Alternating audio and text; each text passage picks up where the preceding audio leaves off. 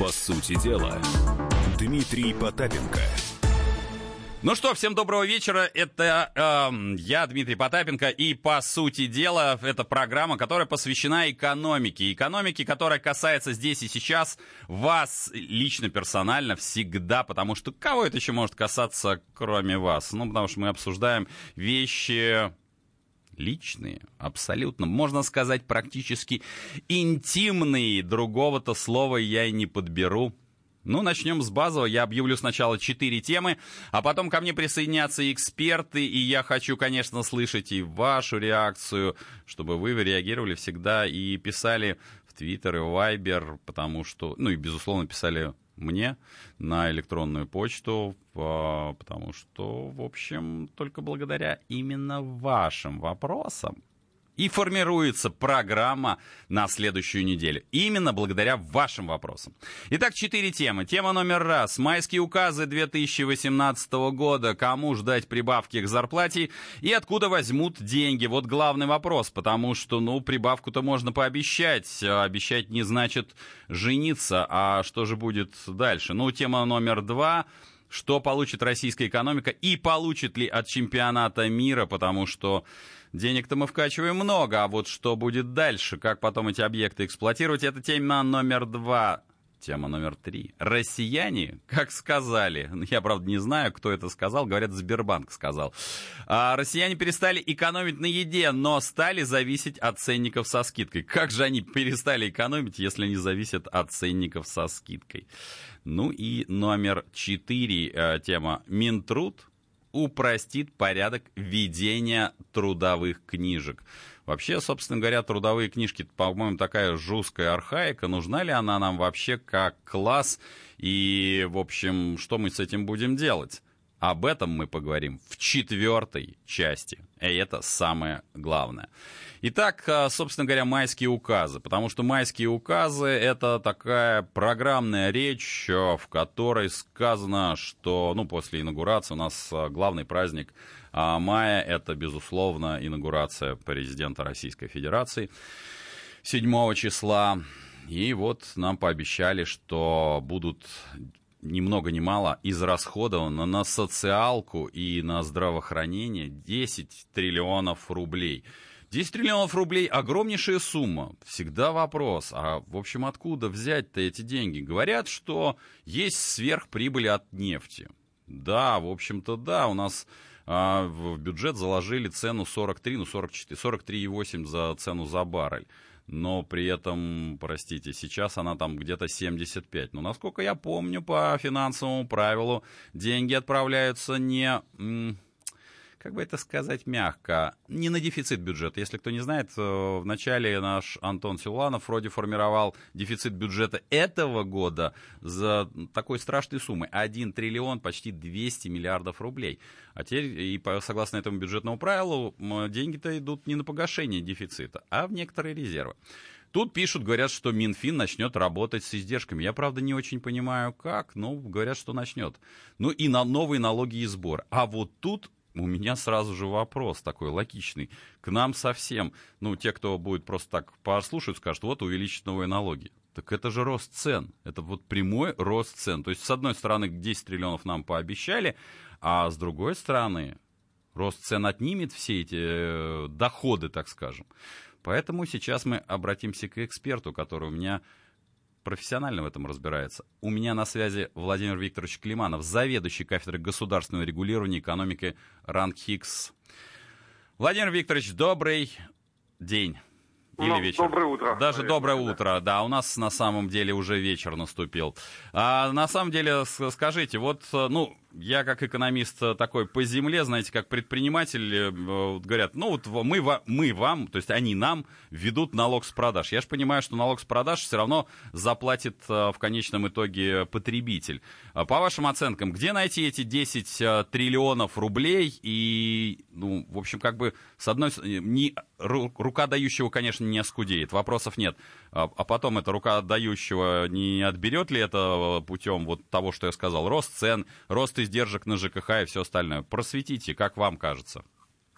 Ну, вы знаете, наверное, все, что вы перечислили, э, тоже возможно в качестве mm-hmm. сценария развития. Но я бы добавил сюда еще несколько моментов. Во-первых, э, мы давно говорим о бюджетном маневре, который должен mm-hmm. произойти в расходной части бюджета – Владимир, а, Владимир Викторович, смотрите, я, мы тут с вами два экономиста, нас, нас сейчас с вами за, запильют. Что, давайте попробуем объяснить на пальцах, а что такое бюджетный маневр? Я-то вот... Да, да, на, да ну танкуйте. смотрите, если сейчас на образование э, и на здравоохранение, на каждую из этих отраслей из бюджета всех уровней тратится по чуть больше трем триллионам рублей, угу. и примерно три с лишним триллиона рублей у нас тратится на оборону, причем угу. исключительно практически из федерального бюджета, да. то можно при сокращении а, расходов на оборону, ну, в какой-то мере произвести увеличение расходов как раз на образование, здравоохранение, ну и вот на те инфраструктурные проекты, которые есть.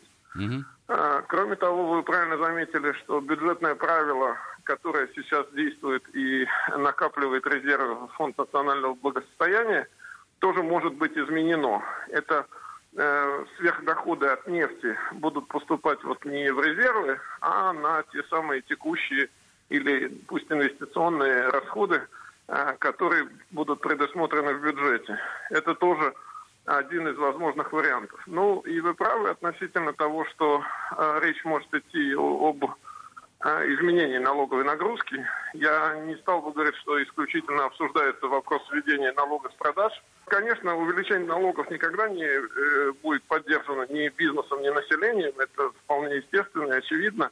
Поэтому все варианты, которые рассматриваются, будь то увеличение э, ставки НДФЛ, Mm-hmm. или э, расширение круга товаров, по которым э, НДС берется в размере 18%, а не как сейчас, там 10 или даже э, исключается ряд товаров из э, угу. налогообложения по НДС. Э, это может быть и увеличение налога на прибыль, хотя этот вариант не очень сильно рассматривается. Есть еще резервы э, в земельно-имущественном комплексе, который является объектом налогообложения. Угу. Ну, то есть, на самом деле, э, если мы хотим получить адекватное здравоохранение и образование, такое же, как в развитых странах, мы должны быть готовы к тому, что, скорее всего, Больше налоги платить. повысятся. И Давайте еще один момент, угу. который обсуждается, это пенсионная реформа. Она тоже может быть болезненна, угу. но в результате э, действий, связанных с увеличением, например, пенсионного возраста, ну, вполне ожидаемо увеличение просто доходов в бюджет без изменения налоговой нагрузки. Понятно. Вот смотрите, что меня тревожит. Ну, первое, если кто не, не э, слышал, э, рекомендую послушать предыдущий наш э, выпуск. Я говорил о том, что уже пенсионный возраст для чиновников уже растет. Он уже с этого года составляет 61 год, а с, до 2020 года станет 63. И я так понимаю, что по этой же модели пойдет и э, реформа и со всеми остальными. А, Владимир что меня тревожит? Я, вот на самом деле про налоги у меня ситуация достаточно простая. Мне все равно, какой по, по процент налогов, потому что для предприятия предприниматель, и гражданин понимает, куда он переложит. Гражданин переложит, э, будет просить больше заработной платы, предприниматель будет просить большую цену. Но э, приведет ли это, грубо говоря, к тому, что у гражданина будет больше денег, или денег-то останется столько же, а налогов мы платить будем больше? Ну, я имею в виду в, как это, в интегральном показателе, скажем так. Ну, вы знаете, в интегральном показателе э, баланс должен быть как-то соблюден. Угу. Я просто э, говорю о том, что в настоящее время на самом деле и федеральный бюджет, и э, вся бюджетная система э, исполняется скорее с дефицитом. Последние годы вот мы угу. это наблюдаем. И поэтому э, дальнейшее наращивание там каких-либо расходов э, без того, чтобы либо увеличить доходы, либо их пере, эти расходы перераспределить за счет других статей – сделать этого будет просто невозможно. То есть ну, мы понятно. не можем просто бесконечно жить э, с дефицитом. В дефиците. Понял, спасибо, спасибо, что были с нами. У меня был на связи Владимир Викторович Климанов, заведующий кафедрой государственного регулирования экономики Ранг Хикс. Не переключайтесь в следующей части, поговорим о том, что дает экономике чемпионат мира по футболу. По сути дела. Здравствуйте, я Татьяна Веденеева, актриса и телеведущая. Я очень люблю слушать радио «Комсомольская правда» и призываю вас присоединяться к моей компании. Слушайте «Комсомольскую правду».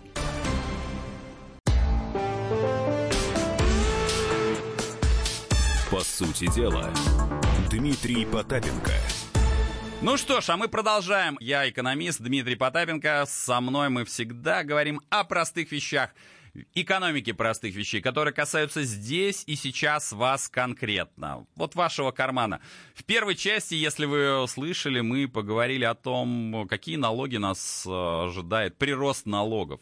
Поскольку затрат много, я говорю, как болельщик, наверное, слаб, поскольку, напомню, я, в общем, по сути дела, перестал, наверное, болеть в тот момент, тот момент когда перестал существовать а, Черноморец, да, и Динамо Киев перестали рубиться за какие-то там, не знаю, места, потому что это было в моем раннем детстве, ну, наверное, и после того, как э, уже мы как компания в свое время поддерживали один из футбольных клубов, но это было на переломе в 90-х нулевых годов. У меня есть футбольный эксперт, э, профессионал, болельщик Андрей Владимирович Малосолов. Андрей Владимирович, добрый вечер. Добрый вечер.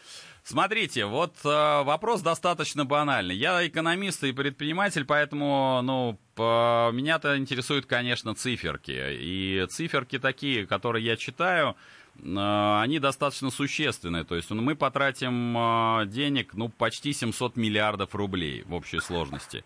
А, что меня тревожит, а, вот вся эта инфраструктура, несмотря на то, что у нас есть госпо, там, господин Сорокин, который генеральный директор Оргкомитета России, он говорит, что а, мы подавляющую часть того, что мы строим, будет служить жителям регионов. Это прямая цитата. Никто не может упрекнуть нас в том, что мы создаем то, что впоследствии не будет нужно. Я, возможно, меня терзают смутные сомнения, как э, будут эксплуатироваться объекты, ну, вот в, там, в Калининграде, в котором я видел э, строительство этого объекта, который многотысячная, по сути дела, трибуна, в небольшом Калининграде там что будет играть, не знаю, школьная команда третьего Б с третьим А. Что меня смущает, это Имеретинка, которая, ну, на мой взгляд, просто стоит мертвая. Когда каждый раз приезжаешь, э, хочется видеть хоть, ну, какие-то, э, чтобы что-то горело. Я не, не знаю, насколько там, а, ну... Нет, ну, во-первых, да, давайте. давайте по, по Имеретинке покажем конкрет, конкретным примером. Ага. Все объекты, построенные к Олимпиаде в Сочи, используются. Угу. Хоккейный клуб Сочи собирает по 9-10 тысяч болельщиков за игру.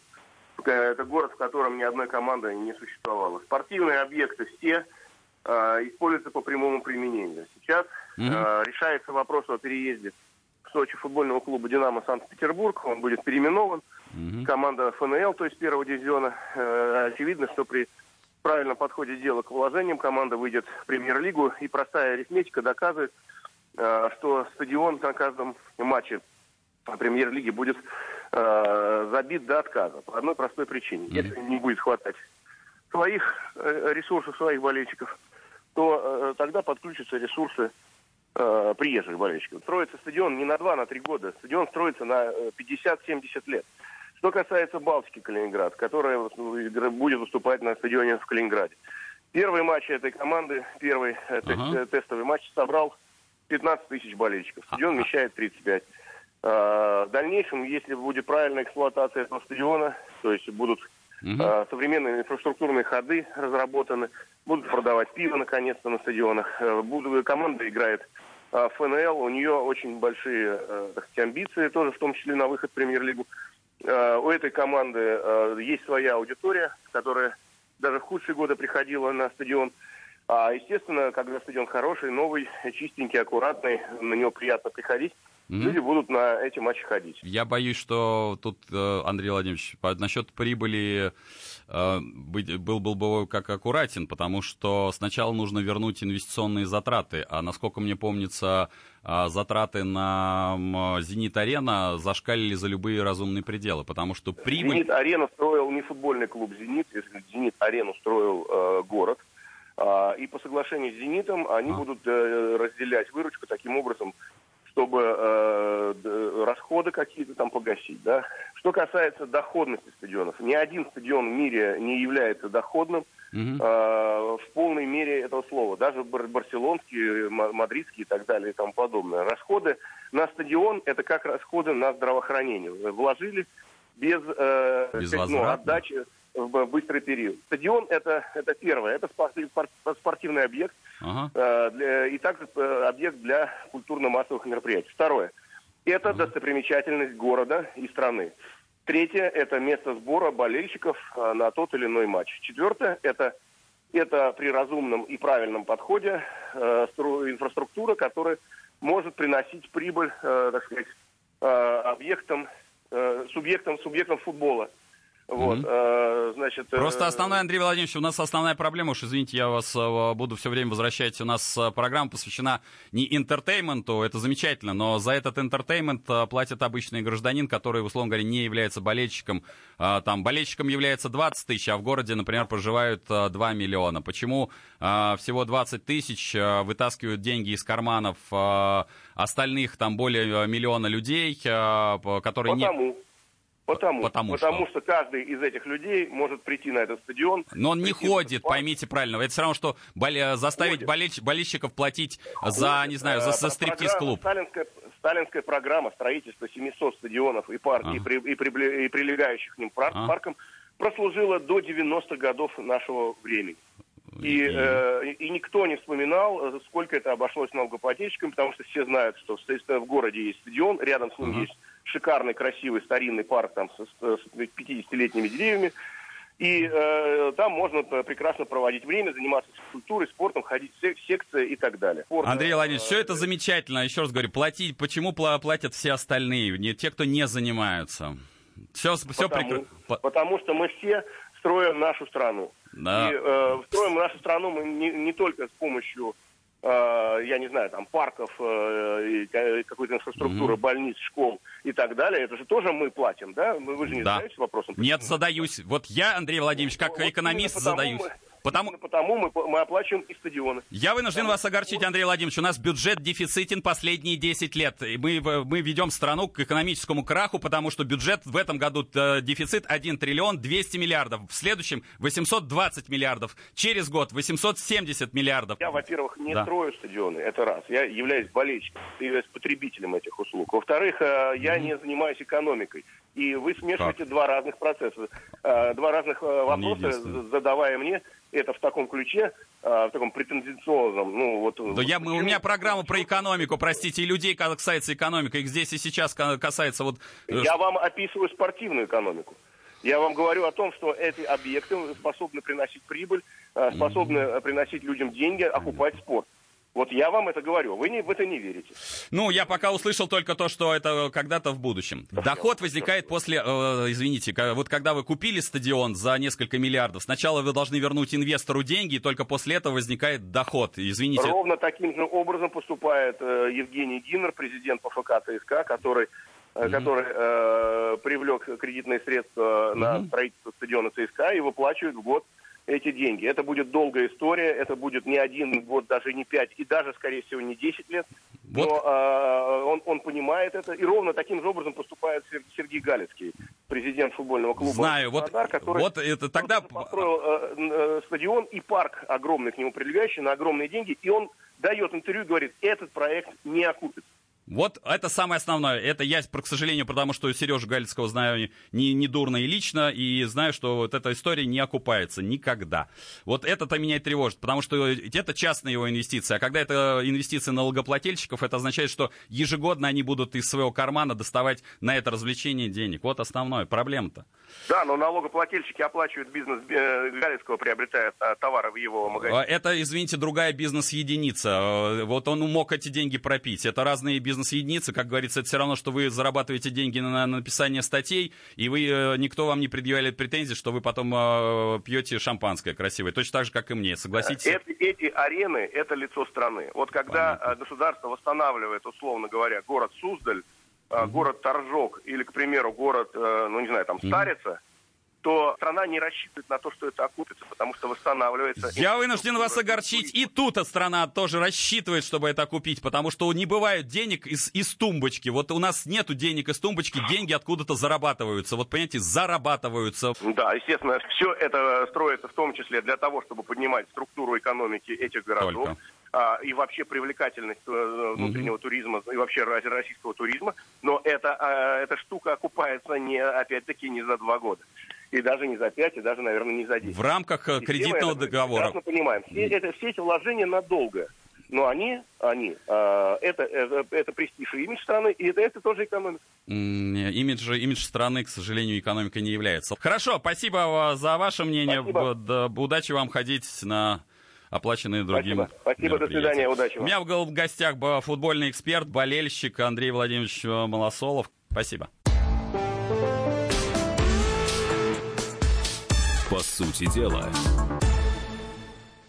Товарищ адвокат! Адвокат! Спокойно, спокойно. Народного адвоката Леонида Альшанского хватит на всех. Юридические консультации в прямом эфире. Слушайте и звоните по субботам с 16 часов по московскому времени.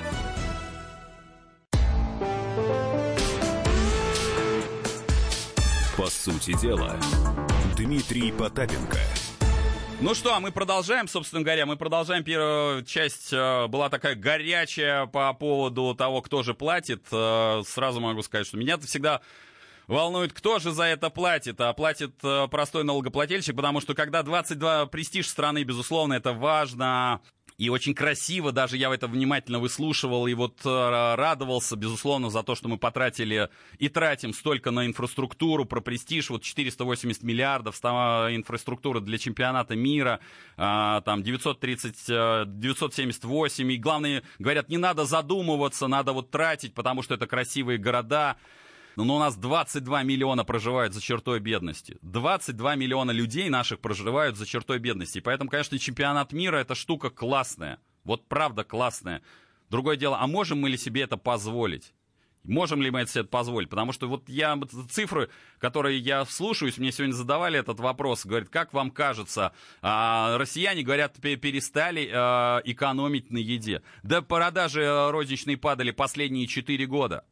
Поэтому вот э, хочется сказать, давайте по одежке протягивать ножки. Потому что в чемпионат мы точно уже получили.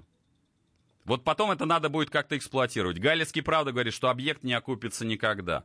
Люди, которые, ну вот, что называется, потребительски относятся, говорят, да, не надо задумываться, вот надо проводить любые мероприятия. Напомню, какие цифры приводят, что доля экономящих на еде россиян сократилась в первом квартале 2018 года. Ну, как, э, что пишет, э, это, это пишет Сбербанк, да, то есть это они сделали такое исследование. На фоне сравнительно низких темпов продовольственной инфляции доля тех, кто, для кого цены имеют большее значение при выборе магазина, сократились до 71% с 73% в первом и четвертом кварталах прошлого года. Просто вот эта новость я специально поставил после э, второй части миллиарды, и у нас на 2%, более 70% людей думают о ценах, и это нормально. Ну, у меня, безусловно, я не могу не позвонить человеку, который знает о потребителе практически все. Это мой коллега, человек, которым я бесконечно уважаю.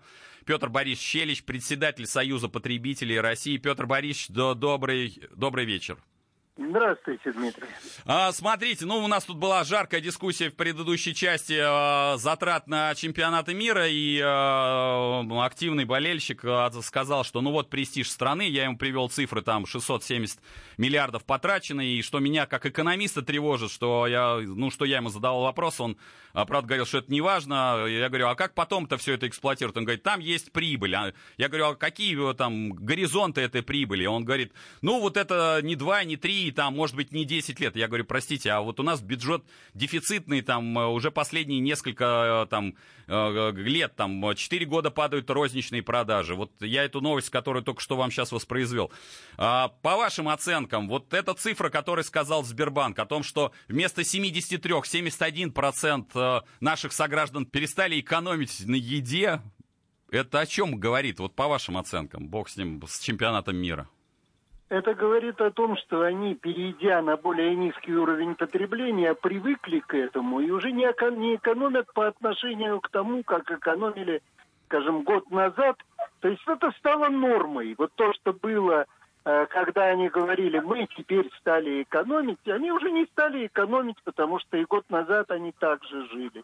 Понятно. Я думаю, это исключительно такие относительные, субъективные характеристики, которые отнюдь не говорят о том, что положение потребителя улучшилось.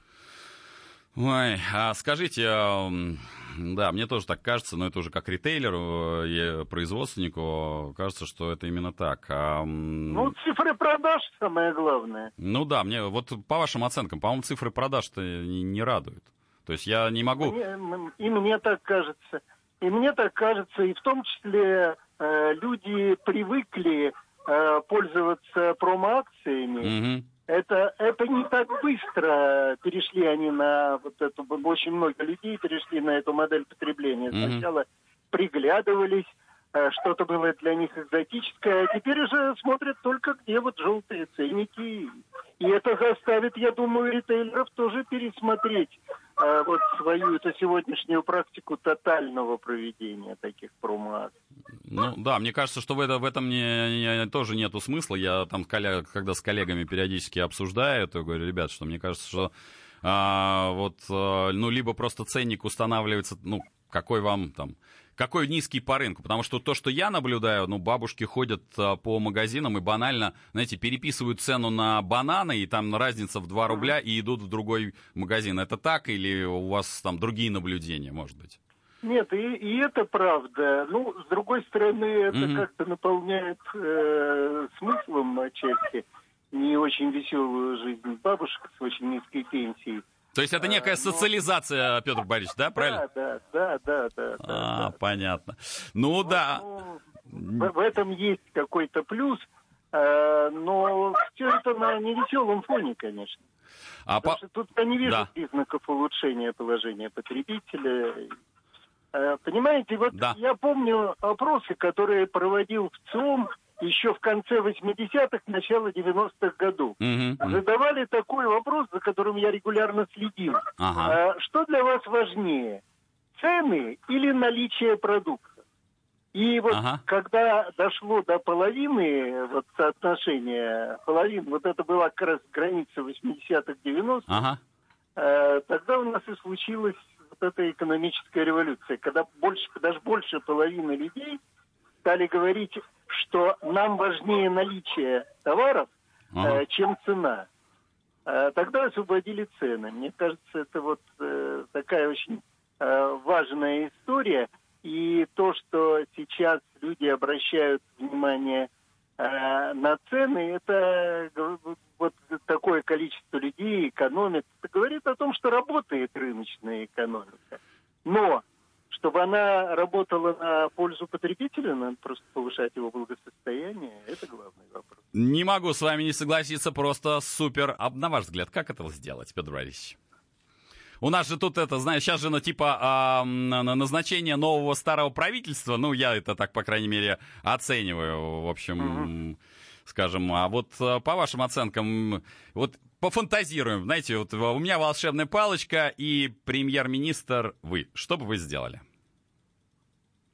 Вы знаете, опять вспоминаю наши дискуссии конца 80-х. Для меня э, в то время далекого совершенно от экономики э, стал поразительным открытием э, такой факт. И он, в общем, определил мое отношение тому, что происходило. Такой факт я узнал, ага. и это достоверно, я проверял статистика, что если у них там за бугром Э, на э, двух человек, которые производят какие-то э, потребительские стоимости, то, что продается, что можно купить, mm-hmm. приходится один, который ничего такого не производит, ну, то, что называется бюджетник, mm-hmm. там, военный, учитель, врач, mm-hmm. чиновник, то у нас в то время было ровно наоборот. Mm-hmm. На одного производящего что-то, что продается, приходилось двое, таких, кто ничего вот продаваемое на рынке не производит. Мне кажется, мы сейчас двинулись в этом направлении. Огромное количество средств уходит на э, военные дела.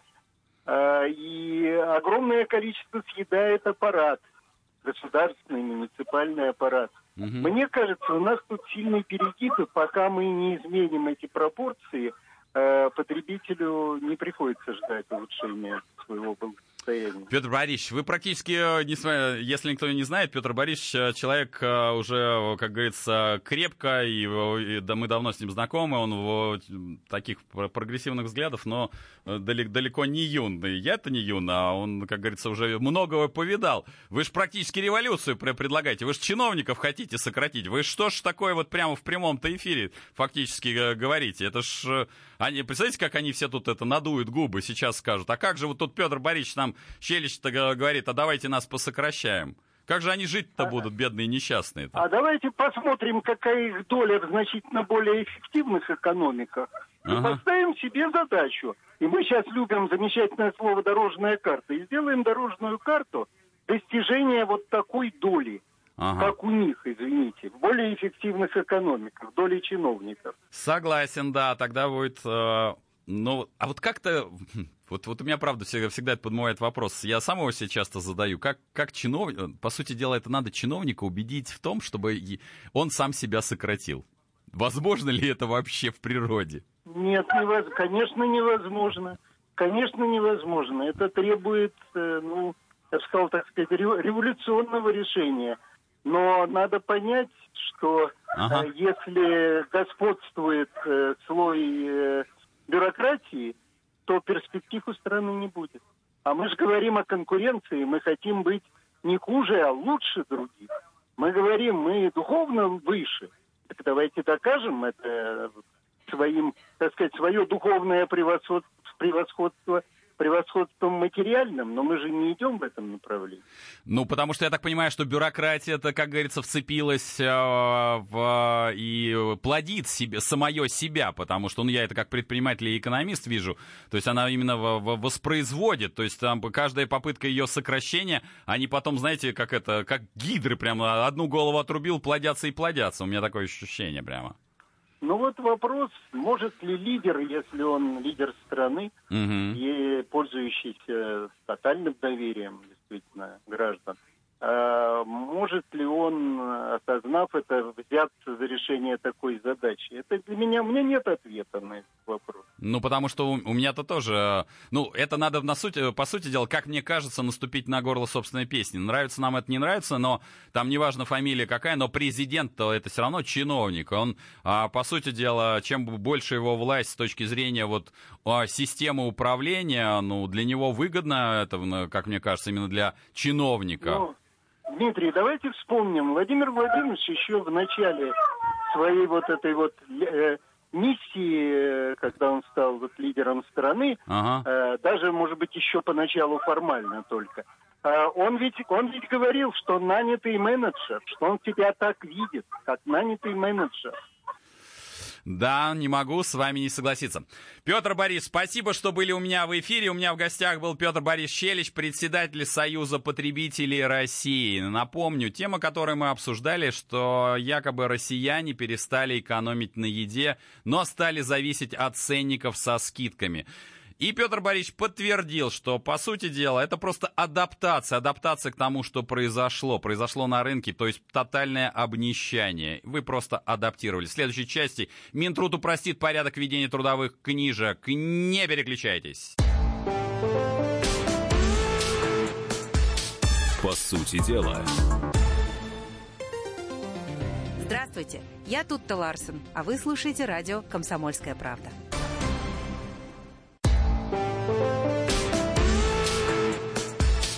По сути дела, Дмитрий Потапенко. Ну что, еще раз всем доброго вечера. Я Дмитрий Потапенко, экономист-предприниматель. У нас сегодня такие замечательные новости про майские указы. Кому ждать прибавки к зарплате, это мы обсудили в первой части. Вторая была жаркая дискуссия с болельщиком, который, ну, вообще, честно, там, говорит, я э, на самом деле у нас абсолютная демократия в эфире, поэтому я буду давать мнение всех э, людей, которые э, могут его аргументированно доказать вне зависимости от их позиции, что вот это при затраты на которые будут потом от э, стоящих стадионов, они, в общем, когда-нибудь доокупятся. Не знаю, насколько они потом доокупятся. Э, мне кажется, что все-таки надо по одежке протягивать ножки. Это мое мнение, потому что простым россиянам, напомню, мы ожидаем повышения налогов, налогов э, с продаж, э, увеличения увеличение налогов социальных и всего остального.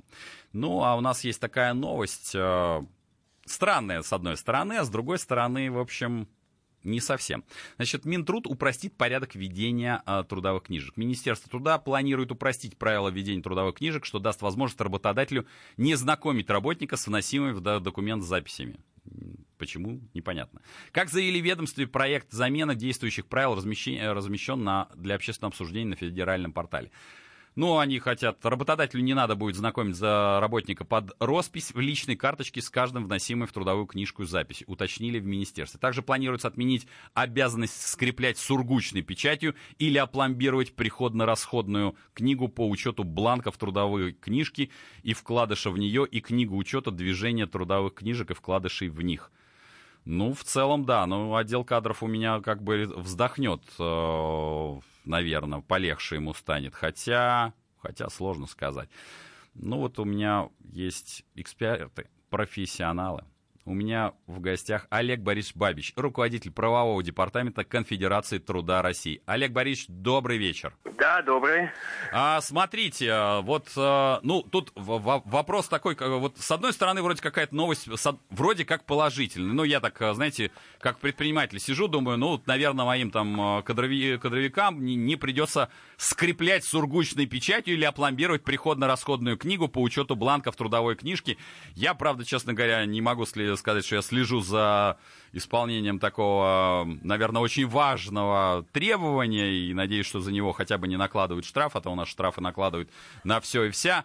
А, но что меня тревожит, например, как а, человека, у которого то, все-таки трудовая книжка есть. Я знаю вот че, людей, у которых а, получаются провалы с, трудовым стажем.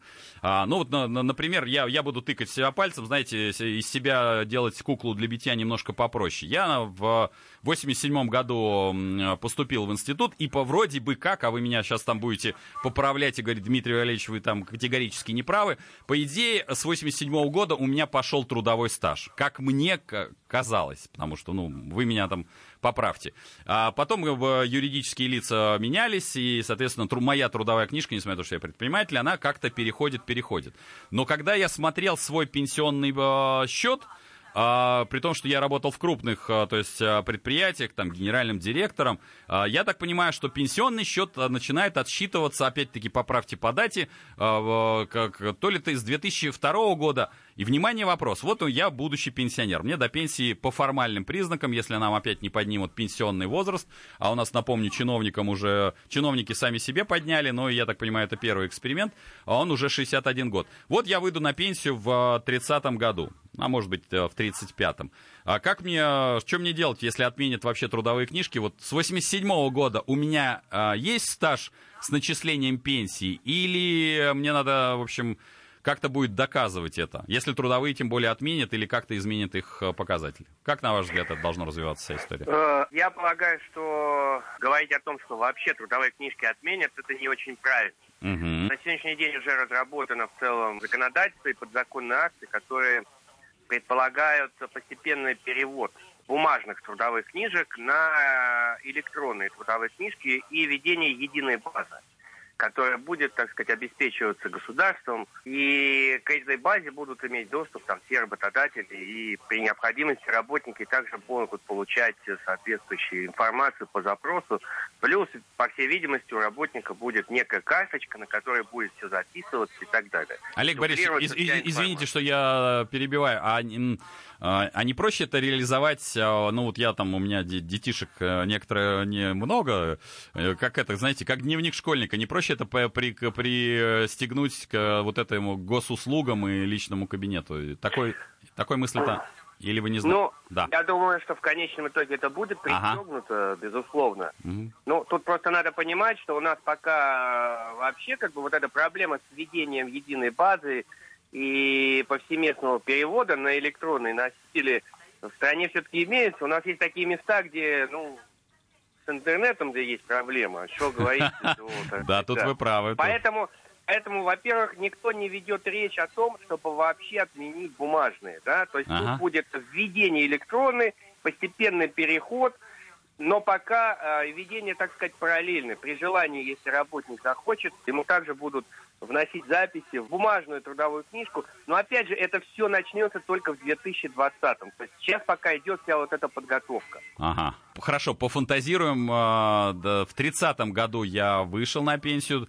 То есть мне как доказывать? Все-таки мне придется по трудовой, по вашим оценкам? Ну так, мы, по, мы понятно, что это за... И вы заглядываете в некоторое будущее, которое мне не, нам с вами неизвестно, и я заглядываю.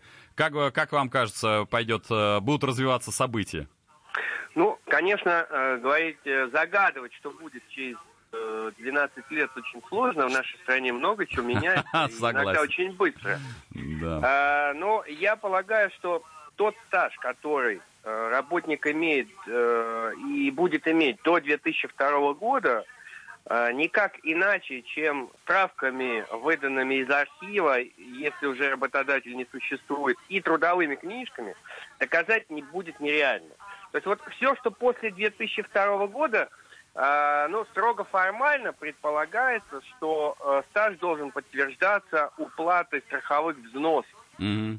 Поскольку там вот эта система была введена, и они отслеживают по, по уплате этих взносов через пенсионные фонды. А все, что было до, тут, конечно, вопрос э, иначе, как э, через подтверждение по, посредством записи в трудовую книжку, ну, доказать абсолютно невозможно будет, поэтому э, работник в первую очередь, конечно, заинтересован, особенно вот люди, у кого есть стаж до 2002 года, чтобы, конечно, трудовые книжки были сохранялись и все записи вносились. Более того, в любом случае, э, даже если мы говорим о том, стаже, который у нас имеется после 2002 mm-hmm. года. И здесь, в любом случае, подспорьем и доказательством дополнительным своей работы. А если работодатель, допустим, не перечислял по каким-то причинам за меня взносы. Такое тоже может Но быть. я же работал. Да, да. Это проблема не моя, а работодателя. Да. И что же, я мне теперь пенсию, что ли, не получать? То есть, ну, пусть государство с работодателем разбирается, а, а мое-то право на пенсию должно быть. Оно конституционное. Согласен. Поэтому здесь, конечно, все записи, которые ведутся, вносятся, они должны быть, э, контролироваться работником, потому что это, безусловно, Э, вопрос его реализации конституционных прав как на труд, так и на пенсию. Вот смотрите, Олег Борисович, у меня трудовая, я вам скажу честно, есть, и даже более того, страшно сказать, я начал работать, ну, до того, как поступил в институт.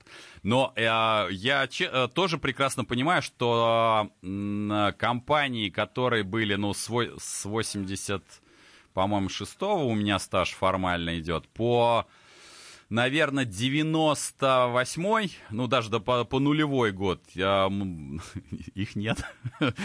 Извините за банальность.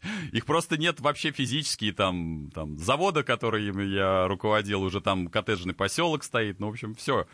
Да, я, а есть ли какие-то архивы? Можно ли как-то будет, кроме трудовой, что-то есть, если она у меня, не дай бог, сгорит, пропадет? Или все? Ну, пред, да, предполагается, что любая организация, если она по каким-либо причинам ликвидируется, а, то ага. вся документация кадровая сдается в государственный архив. Но это предполагается, я да, так себе... Ну, вообще, ну, по моей практике, э, в 99% случаев действительно это происходит и людям удается получать архивные справки по тем организациям, которых в настоящее время уже не существует. Ну, действительно сейчас, э, ну, а сейчас э, при назначениях пенсии очень часто, особенно касается льготных пенсий, там, ага. по вредным условиям труда и так далее, где требуется обязательное подтверждение стажа, э, вот этого льготного. Э, действительно, ну, организации уже нет, а что делать? Люди ну, получают справки в архивах, и э, им, как правило, их выдают. Ну, Уж там совсем какая-то должна быть, совсем шарашкина контора, Понятно. когда там ничего нету и ну тут уж, но это редкий случай. Спасибо. В моей практике все-таки есть это архив. Спасибо, спасибо. У меня был в гостях Олег Борисович Бабич, а это было, по сути дела, с Дмитрием Потапенко. Поставьте себе напоминалку в телефон в 19.00 в пятницу. Я хочу вас слышать и видеть. Всем пока. По сути дела. Бутылка «Шато Марго» 1787 года. 225 тысяч долларов. «Феррари 250 Теста Росса» 1957 год. 12 миллионов долларов. Картина Ван Гога «Портрет доктора Гаше» 1890 год. 80 миллионов долларов. Есть вещи, которые со временем становятся ценнее. Но информацию лучше получать оперативно. Слушайте темы дня по будням на радио «Комсомольская правда»